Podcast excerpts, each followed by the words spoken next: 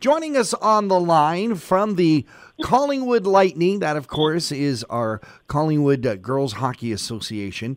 We say hello to Greg Knights. Greg, uh, these are challenging times for everyone, and uh, I'm just amazed that you guys are still able to have the, the girls out and play hockey. Yes, John, it's been a very long road to get our girls on the ice. Uh, we started midsummer discussing how we're going to do it, if we can do it, dealing with the uh, Simcoe Health Unit. The town has been great. Um, all of our board of directors, uh, we've put in a lot of time and effort to get the kids back on ice and get those smiles and the rust off the skates. It's been awesome so far facing this adversity and yet still turning around. Congratulations to everyone involved in the Collingwood Girls Hockey Association. For one, for getting it started, and then jumping on the fact that the demand was certainly there, and and now you've you've had to work so hard to pivot.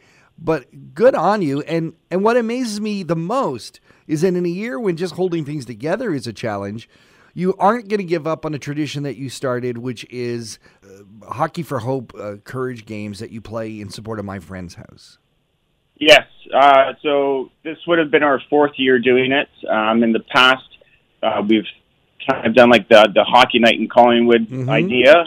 We've done a bake sale. We've invited uh, all you know the open open to the general public. We brought uh, town councilors in. Our mayor would always come in to do a, a the face off, and we would have kids sing the national anthem uh, yeah, it was just a celebration of my friend's house and a way to give back and raise awareness for what an awesome organization they run and how important they are to our town, and uh, that they're not. Uh, we're we're thinking of them in this time, and because we can't do the the events, um, we're still going to run what what we're we're calling COVID can't stop courage. Ah, fantastic.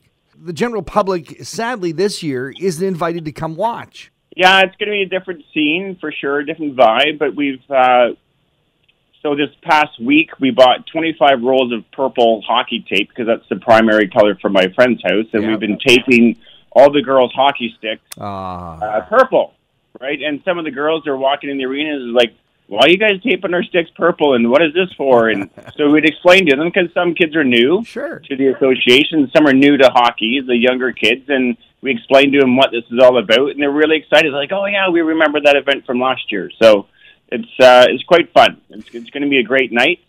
Um, the games are going to be this weekend on Saturday at five, six, and seven at the Eddie Bush Arena, and then Sunday we have games at 9, 10, and 11 at Central Arena.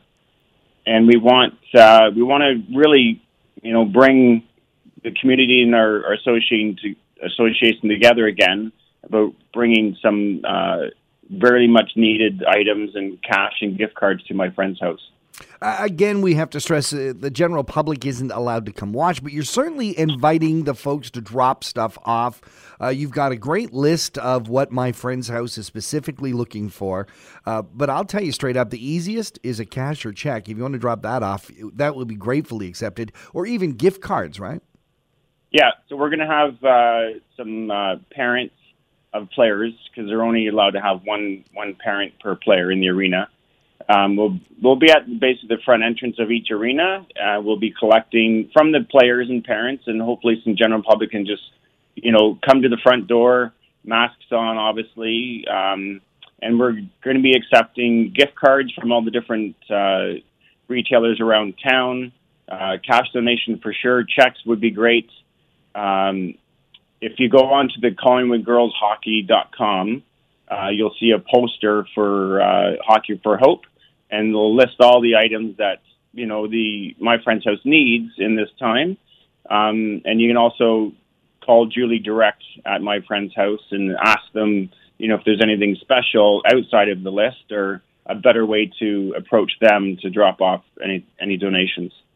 Well, Greg, all the best with the games. Of course, uh, you know, uh, secretly I'm cheering on uh, your team, the Fury, right?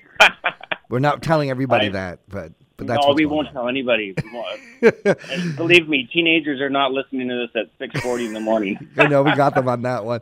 Uh, do your Yeah. part to uh, to show your support to not only of my friend's house by helping them with the the stuff that they need very de- desperately during these times, Yeah. but by doing that, you're also showing support of some very uh, amazing young young women and, and girls who are playing hockey in support of a great cause. It's Hockey for Hope. COVID can't stop courage. The fourth annual tournament for the Collingwood Lightning. Uh, we've been speaking with Greg Knights. Greg, thank you so much for joining us here and talking to the town. Thank you for giving us the opportunity to get uh, much needed information out to my friend's house. Thanks, John. Here's Virginia to Vegas with Lights Out on the Peak. That was excellent, Greg. Thank you so. m- Oh, that was excellent, Greg. Thank you so much. No problem, John. That was awesome. Thank you again. You have a great day, bud, and uh, all the best right. on the weekend. Yeah, you too. Cheers. Bye bye.